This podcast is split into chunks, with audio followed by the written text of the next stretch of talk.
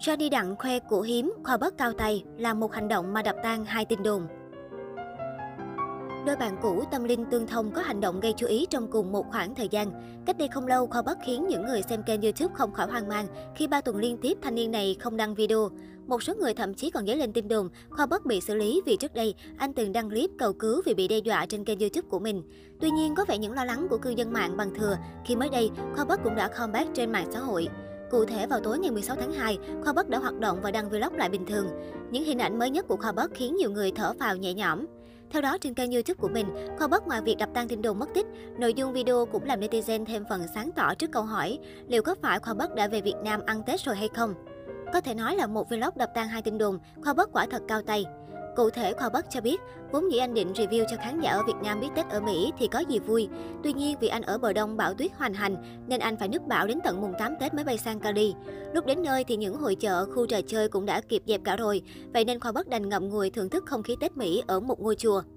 Ngoài ra, chuyến đi này Khoa bắc cũng gặp lại một người bạn cực quen, đó là vợ chồng anh Hải. Người bạn này anh quen từ hồi còn bỡ ngỡ sang đất Mỹ và gắn bó đến tận bây giờ. Khoa bắc còn chi 4 triệu đồng để lì xì người hâm mộ bằng hình thức phát thẻ nạp điện thoại. Có thể thấy, nam YouTube đã khởi đầu năm mới với tâm lý vô cùng phấn chấn, quên đi những chuyện cũ không vui. Ở một diễn biến khác, mới đây trên YouTube cá nhân, ông trùm kim cương Sunny Đặng đã đăng tải clip quay cận cảnh quá trình chế tác kim cương, kèm dòng chia sẻ một ngày làm việc tại công ty làm ra những sợi dây chuyền từ hơn 500 carat kim cương như thế nào. Theo đó, Johnny Đặng đã có mặt tại nơi làm việc và cầm theo các mảnh dây chuyền có kích cỡ khác nhau.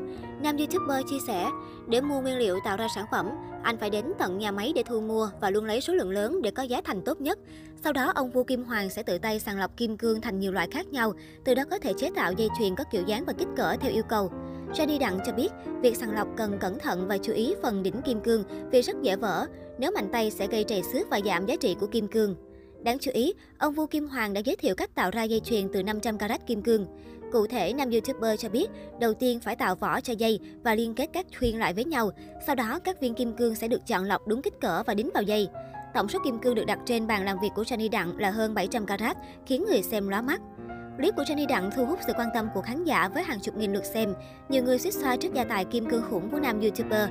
Đúng là ông trùm kim cương, không có gì ngoài kim cương. Nhìn kim cương sáng chói, đúng ghiền luôn. Thích quá, chú làm thêm nhiều video về cách chế tác trang sức đi ạ. À. Bên cạnh đó, Johnny Đặng cũng nhận về các ý kiến trái chiều liên quan đến ồn ào tiền bạc cùng kho Bất.